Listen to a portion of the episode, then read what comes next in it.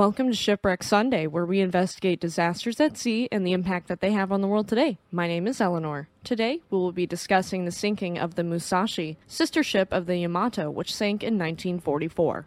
Before we dive in, I must inform you this story does include details of a maritime disaster resulting in the loss of a vessel, wartime violence, Nazism, imperialism, suicide, and death that may be disturbing to some audiences. Your discretion is advised.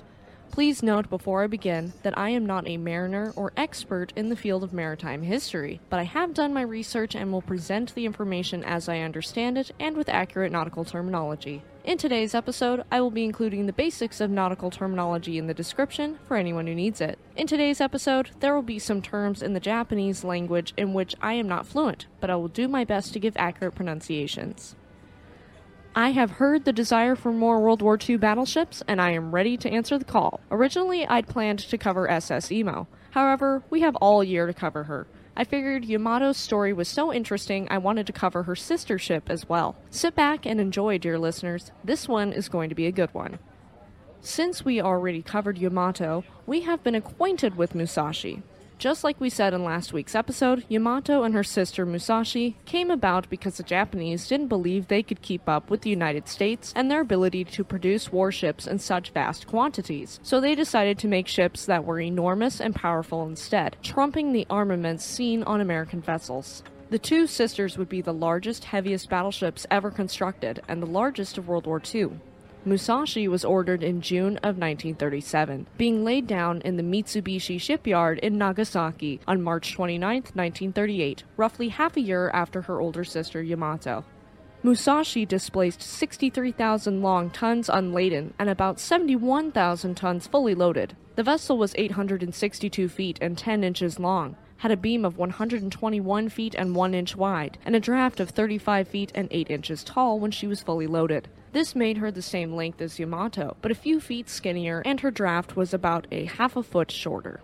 As for her complement, the crew consisted of 2,500 officers and ratings initially, though after repairs this was upped to 2,800 in 1944. For propulsion, she was equipped with four sets of three Kampon water tube boilers capable of producing 150,000 horsepower, which powered four steam turbines, and she had four propellers. She had a stowage capacity of 6,300 long tons of fuel oil, which gave her a range of 7,200 nautical miles when traveling at 16 knots, though the ship was capable of reaching speeds of up to 27.5 knots. She was also fitted with two catapults on her quarterdeck to launch aircraft, and she could carry up to seven float planes in the hangar below decks. She operated Mitsubishi F-1M biplanes and Aichi E-13A1 monoplanes. To recover the planes, she used a stern-mounted crane that was 5.9 long tons. She was nearly identical to Yamato, and their capabilities were incredibly similar. She was pretty technologically advanced, just like Yamato, being equipped with four rangefinders capable of viewing up to 49 feet and 3 inches ahead, with one being positioned atop her forward superstructure as well as a rear superstructure, and one in each of the main gun turrets. Low angle fire was regulated by two Type 98 fire control directors mounted above the two rangefinders on the superstructure, and Type 94 high angle directors regulated her 5 inch guns. Type 95 short range directors controlled her 1 inch guns. We'll get into her armament in a couple minutes, but Musashi was fitted with even more interesting technology that was state of the art for her time. One of these things was a Type 0 hydrophone system in the bow, though it was only usable when the ship was stationary or traveling at slower speeds. As a reminder for anyone who is unaware, a hydrophone is a microphone specifically designed to be used underwater and pick up underwater sounds, with most being based on a piezoelectric transducer that generates an electric potential when subjected to pressure changes, such as sound waves. Later in September of 1942, she'd be equipped with a Type 21 air search radar that was installed on the roof of the 49 foot rangefinder in the forward superstructure. In July of 1943, two Type 22 surface search radars would be installed on the forward superstructure. During the repairs in April of 1944, the Type 21 radar was replaced by the newer version, and a Type 13 early warning radar was installed as well, which detects long range targets as early as possible. Next, we'll cover what kind of guns Musashi was packing. Now we're getting into her armament and armor. Please keep in mind that I am no expert when it comes to munitions or military technology, and that I'm merely relaying what information I could find. For her main battery, Musashi had nine 45 caliber 18.1 inch Type 94 guns mounted in three triple turrets, similar to Yamato, and these ran from the bow to the stern. The guns were capable of firing 1.5 to 2 rounds a minute. As for the secondary battery, there were 12 60 caliber 6.1 inch third year type guns mounted in four triple turrets, with one in the bow, one in the stern, and two amidships, one to port and one to starboard. These were taken from the Mogami class cruisers when they were rearmed with 7.9 inch guns. To protect from enemy aircraft, Musashi was armed with 12 40 caliber 5-inch Type 89 dual-purpose guns assembled in 6 twin turrets, with 3 on each side lining the superstructure. She also carried 36 1-inch Type 96 light anti-aircraft guns in 12 triple gun mounts, which were all on the superstructure. As if this wasn't overkill enough, she also had two twin mounts for the license-built 0.52-inch Type 93 anti-aircraft machine guns, and there was one on each side of the bridge.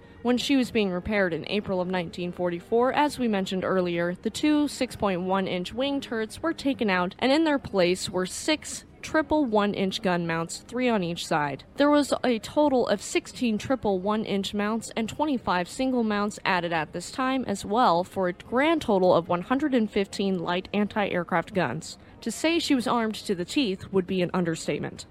As for her armor, she had the same waterline armor belt to Yamato's at 16.1 inches thick, angling outward 20 degrees at the top. Below that was a strake, or longitudinal course of planking or plating, which runs from the stem post to the stern post or transom, of armor that ranged from 7.9 inches to 10.6 inches thick over the machinery spaces and magazines. At its bottom edge, it tapered down to a thickness of 3 inches.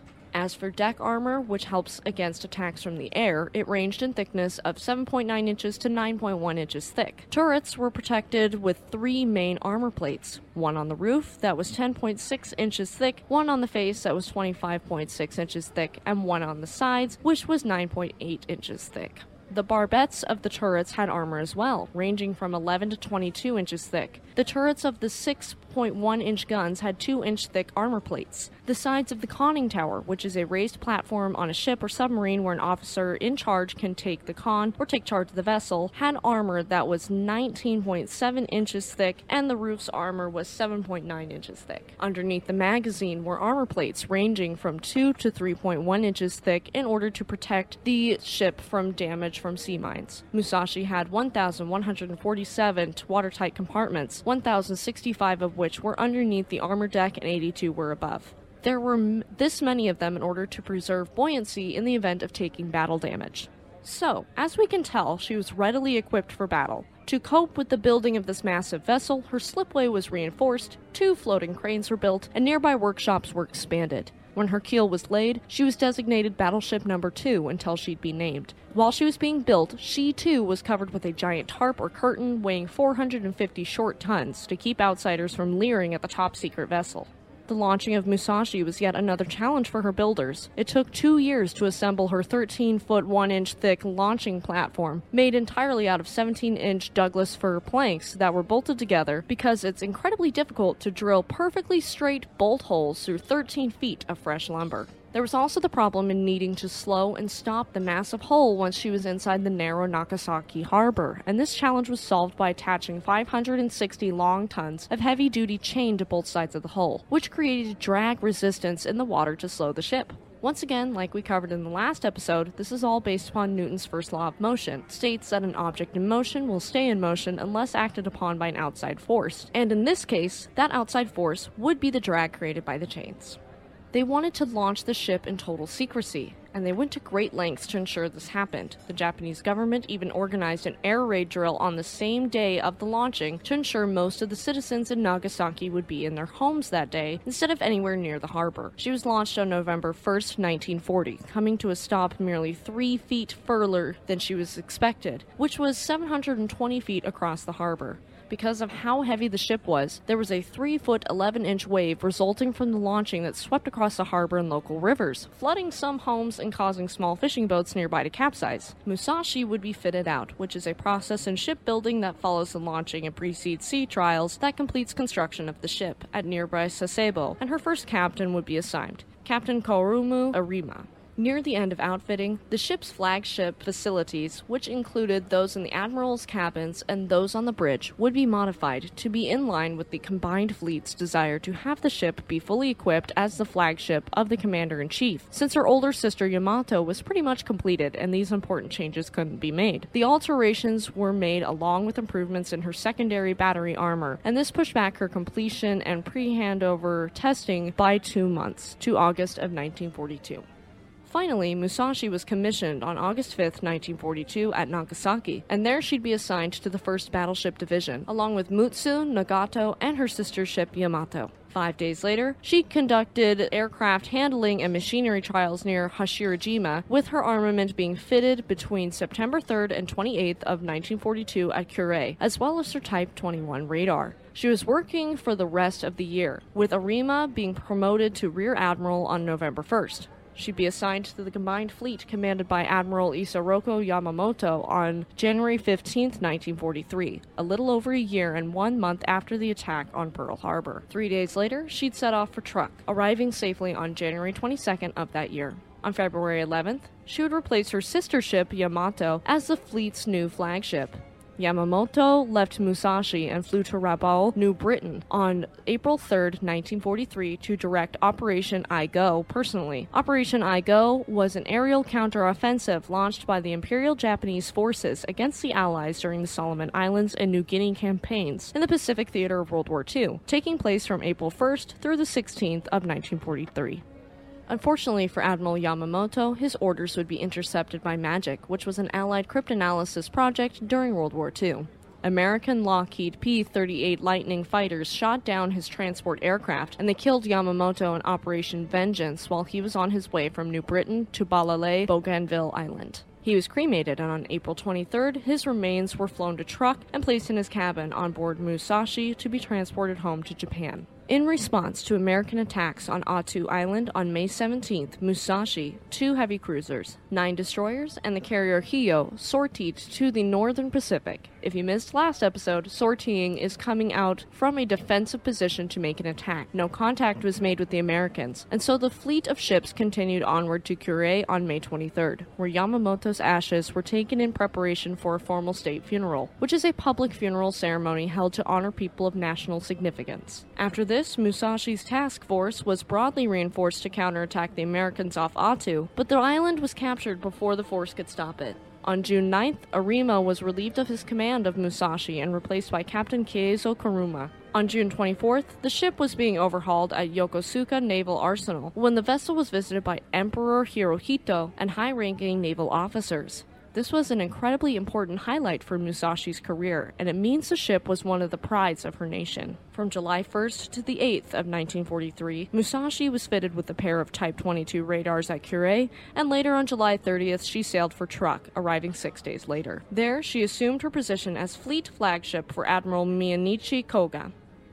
In response to suspicions of planned American raids on Wake Island, Musashi led a large fleet in mid October to intercept the Americans, but they failed to make contact. The fleet of three carriers, 11 cruisers, six battleships, and Musashi returned to Truk on October 26th. For the remainder of 1943, Musashi would remain in port in Truk Lagoon. Komura was promoted to Rear Admiral as of November 1, 1943, and so he'd be transferred to the 3rd Fleet on December 7th, acting as the Chief of Staff. And so in his stead, Captain Bunji Asakura mastered Musashi. Musashi finally left Truk Lagoon for Yokosuka on February 10, 1944, and she again left on February 24th for Palau. With her, she carried one Imperial Japanese Army battalion and one Special Naval Landing Forces battalion, along with all of their equipment. Mother Nature, as we know, shows no mercy, and so after losing much of her deck cargo in a typhoon, she finally arrived at Palau safely on February 29, 1944. Musashi would remain in Palau for the next month, departing on March 29th in the dark to avoid an air raid that the Japanese were anticipating. However, she did not escape unscathed. On her way out, she ran into the submarine USS Tunny, which fired six torpedoes. Of these six torpedoes, five missed and one blew a hole near the bow that was 19 feet in diameter. Immediately, more than 3,000 tons of water flooded into the ship, and seven crewmen were killed instantly, with another 11 being wounded. The ship received temporary repairs later that night, sailing for Kure Naval Arsenal and arriving there on April 3rd. She'd be docked and repaired between April 10th and 22nd of 1944, and this is also when she'd receive some much needed improvements. Her anti aircraft armament would be substantially increased after the removal of the 6.1 inch beam mounted triple turrets, with her secondary battery finally comprising of 131 inch guns, 4 half inch machine guns, 6 6.1 inch guns, and 24 5 inch guns. Not only were her guns upgraded, but she also received depth charge rails on her fantail and new radars, which were still primitive when compared to their American counterparts. When she undocked on April 22, 1944, she was armed and ready to roll. Asakura was promoted to Rear Admiral in May of 1944, with Musashi departing Kure for Okinawa later on May 10th, and then off to Tawi Tawi on May 12th. Along with sister ship Yamato, she'd be assigned to the first mobile fleet under the command of Vice Admiral Jisaburo Ozawa. And on June 10th, the sisters and their fleet departed for Batjan under the command of another Vice Admiral, Matome Ugaki. They were preparing for Operation Kon, which was a planned counterattack against the Americans' invasion of Biak. On June 12th, Ugaki caught word of the Americans attacking Saipan, and thus his forces would be diverted to the Mariana Islands instead. On June 16th, the fleet rendezvoused with Ozawa's main force, and yet again the sisters would be reassigned, this time to Vice Admiral Takeo Kurita's second fleet, which you might remember from Yamato's story. The sisters from here on out will have stories that line up pretty closely. The sisters participated in the Battle of the Philippine Sea, and Musashi was not provoked or damaged during this fight. As we know from the previous episode, Japan suffered a massive loss at the Battle of the Philippine Sea, which is also nicknamed the quote Great Marianas Turkey Shoot, and so the Second Fleet retreated to Japan. On July 8th, Yamato and Musashi embarked 3,522 men and equipment of the Army's 106th Infantry Regiment of the 49th Infantry Division between the two ships, and they sailed for Lingga Island, arriving on July 16th and 17th of 1944. They remained there for the next three months. We've arrived at the Battle of Leyte Gulf, this time from the perspective of Musashi, her new captain, Toshihira Inoguchi, relieved Asakura to take command of Musashi on August 12, 1944, and he'd be promoted to Rear Admiral on October 15. Three days after, on October 18, 1944, Musashi sailed for Brunei Bay, Borneo Island, to join the main Japanese fleet. They're preparing for Operation Sho-Go, which was yet another planned counterattack against the Americans, this time against those that were landing at Leyte. According to the plan, Ozawa's carrier forces were going to lure the American carrier fleets north of Leyte so that Kurita's 1st Diversion Force, also known as the Center Force, Force A, or First Striking Force, could safely enter Leyte Gulf to attack the Americans landing on the beach. Musashi, Yamato, and the rest of Force A left Brunei for the Philippines on October 22, 1944. On October 23rd, the heavy cruiser Maya was targeted by the submarine USS Dace, being torpedoed and sunk near Palawan. A fellow destroyer, Akishimo, rescued 769 survivors from the disaster, and these men were transferred to Musashi later that day. The following day, on October 24, 1944, Musashi was sailing through the Sibuyan Sea with the rest of Force A, and Kurita's fleet was sighted by reconnaissance aircraft launched from USS Intrepid. It took just a little over two hours for Musashi to be attacked by eight Curtiss SB2C Helldiver dive bombers launched from USS Intrepid at 10:27 a.m. One 500-pound bomb did strike the roof of turret number one, but it failed to penetrate the armor. Two minutes later, at 10:29 a.m., Musashi was hit again, this time by a torpedo from a Grumman TBF Avenger, also from USS Intrepid. And this torpedo hit her amidships on the starboard side. Instantly, there was a 5.5 degree list to starboard after 3,000 tons of water flooded into the vessel. However, because of counterflooding compartments on the port side, the list would be reduced to 1 degree. For anyone who missed last week's episode, counterflooding is the practice of flooding compartments in a ship to counterbalance listing and loss of trim resulting especially from already flooded compartments. During this attack, Musashi managed to shoot down two Grumman TBF Avengers. An hour and a half later, eight more Helldivers launched from USS Intrepid attacked Musashi once more. One bomb hit the upper deck, but failed to detonate, with the second hitting the port side of the deck, penetrating two decks before it exploded just above one of the engine rooms. From this explosion, fragments and shrapnel broke open a steam pipe in the engine room, forcing the crew to abandon it, as well as crew in an adjacent engine room having to abandon their station. Due to all of this commotion, power was entirely lost to the port inboard propeller shaft, and the ship's speed was reduced to 22 knots. During this attack, anti aircraft gunners aboard Musashi shot down two Helldivers. Three minutes after this attack, nine Avengers attacked from both the port and starboard sides of the ship, successfully landing three torpedo hits on the port side of the ship. One hit just next to turret number one. The second flooded a hydraulic machinery room and forced the main turrets to switch over to auxiliary hydraulic pumps, and the third and final torpedo flooded yet another engine room. There was more counterflooding performed to reduce the list to one degree to port, but all of this flooding had a negative effect in of itself. The forward freeboard was reduced by six feet, and there was a misfire during this attack. Musashi fired Sanshikidan anti aircraft shells from her main armament, and one of these shells exploded in the middle of turret number one, possibly due to a bomb fragment in the barrel, and this destroyed the turret's elevating machinery. At 1:31 p.m., 29 aircraft from USS Essex and USS Lexington managed to attack Musashi. Two Grumman F-6F Hellcat fighters strafed along the ship's deck, with Helldivers landing four more bombs near the forward turrets. Musashi was hit by four more torpedoes, three of which were forward of turret number one, and this caused massive flooding, with the ship's one degree list now shifting to the starboard side. She'd taken on so much water that her bow was down 13 feet which is significant, and her speed was again reduced, this time to 20 knots. Two hours after this attack, around 3:20 p.m., nine Helldivers from the carrier USS Enterprise dropped 1,000-pound armor-piercing bombs on Musashi, four of which hit. Three more torpedoes plowed into the starboard bow of Musashi, blowing it open and immensely slowing her down to 13 knots. She couldn't run from her attackers now, as she listed to 10 degrees to port. A few minutes later, at 3:25 p.m., 37 more aircraft swarmed in from the light carrier USS Cabot, the fleet carrier USS Franklin, and again from USS Intrepid, with the swarm landing 13 bombs and 11 more torpedoes on Musashi. The Musashi bit back and was able to strike down three Helldivers and three Avengers. Her speed went from 13 knots to 6 knots due to the heavy flooding, with her main steering engine being temporarily knocked out and her rudder being momentarily jammed 15 degrees to port counterflooding was once again employed to reduce the severe list from 10 degrees to 6 degrees to port. At this point, Musashi had withstood 17 bombs and 19 torpedoes.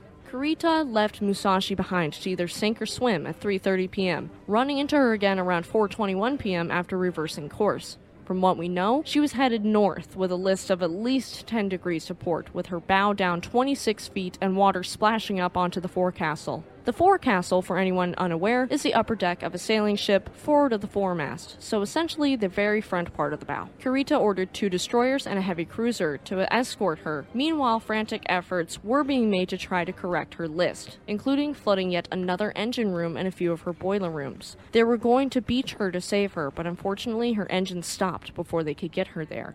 At 7:15 p.m., she listed 12 degrees, and the crew was finally ordered to abandon Musashi. Fifteen minutes later, the crew evacuated as the list had rapidly accelerated to 30 degrees. She capsized at 7:36 p.m., sinking in 4,430 feet of water at 13 degrees 7 minutes north, 122 degrees 32 minutes east. Captain Inoguchi decided to go down with Musashi, with 1,023 following him to the bottom. Of the 2,399 people aboard, 1,376 survived, and 635 men from the Maya who had been rescued by Musashi were again rescued by Shimakaze. Half of the surviving crew from Musashi were evacuated to Japan, and the other half were shipped off to the Philippines to defend Japan's position there. There were numerous attempts by various shipwreck hunters to find Musashi for over 70 years after she foundered, but none of these succeeded. Musashi, like many Japanese warships at the time, did not have her name displayed on the hull, and so it would be damn near impossible to identify her. Microsoft co founder Paul Allen actually sponsored the eight year search of the research team that found her, after they'd meticulously gone through numerous historical records from different countries, deployed an ROV, and used the high tech yacht Octopus to search for Musashi. Allen announced the team's finding in March of 2015 in the Sibuyan Sea in the Philippines, roughly 3,000 feet or more beneath the waves. Originally, it was thought that Musashi went down in one piece. However, upon finding her, they discovered she'd actually exploded underwater, littering the seafloor with debris. Her bow from the first barbette forward is upright on the ocean floor, though the stern is upside down. The forward superstructure and funnel are detached from the wreckage lying on its port side. The team live streamed their find, and in the video, a mount for the seal of the Imperial Japanese Navy, which is a chrysanthemum made of teak rotted away after all the years, is visible in the debris. The video also displayed the colossal damage the Americans inflicted upon the ship, including warping the bow and enormous hits under the ship's main gun. There were other items found in the area of the wreck, as well as more features found inside the wreck that have led maritime experts to be 90% sure that this wreck is Musashi's. Just to be certain, they had Shigeru Nakajima, an electrical technician on Musashi, who claimed to have survived by jumping overboard, told the Associated Press that he was, quote, certain the wreckage the team found was Musashi after he saw the anchor and the Imperial seal mount. He also expressed gratitude to the team for finding the ship he'd spent so much time aboard. However, the discovery of the wreck does have some controversy about it. It raised issues in the Philippines due to the fact Romblon, which is the local government with jurisdiction over the shipwreck site, as well as the Philippine Coast Guard and the provincial government, were unaware that Allen's team had been searching in the area for Musashi, though Governor Eduardo Firmalo openly welcomed the discovery of the vessel. The Philippine Coast Guard stated that all foreign owned vessels must have clearance from the Philippine Foreign Affairs Department, the Immigration Bureau, and the Customs Customs Bureau before entering Philippine waters in response to the discovery of Musashi the discovery was incredibly important to the people of Japan because of the over 1,000 sailors whose remains lie with Musashi. But despite this, the National Museum of the Philippines stated that, quote, any further activity pertaining to the shipwreck would be governed by established rules and regulations. The museum pointed out that, by law in the Philippines, the wreck of Musashi is an archaeological site under Romblon's jurisdiction. Thus, the museum was, quote, giving priority to verifying the discovery, obtaining and sharing key information, facilitating the protection and preservation of the site, and formulating appropriate next steps. While I agree that these are all fair and well things to do, I do feel sympathy for any remaining family and relatives of the over 1,000 sailors who perished with Musashi, as they just want closure and to be able to bury their family members. Later, after Musashi sank, as we know, Yamato would face a similar fate and she too would sink. The two Yamato class battleships were unique, formidable foes in their era, but this was not enough to save them from the depths of the Pacific Ocean. Regardless of the feelings toward Imperial Japan and their actions in World War II, Rest in peace to the sailors who perished. They were men with friends and families and were following their orders. War is ugly, and it always will be. Thank you for tuning in to Shipwreck Sunday. If you liked this episode and are listening on YouTube, please give us a like, leave us a comment, and subscribe to our channel. If you liked this episode and are listening on Spotify, Samsung Podcasts, Amazon Music, or another podcast service, please subscribe for more content and leave us a five star review, as it does help us reach more listeners like you. If you have any ships you'd like us to cover, please leave us a comment and you might hear your favorite ship here on the podcast. Check out our community tab for updates and to interact with us, and don't forget to check out our second channel, Speed Force Media. Tune in next Sunday for the story of SS Yarmouth, the first ship to be owned by a black owned shipping line. Have a great week, and we'll see you next time.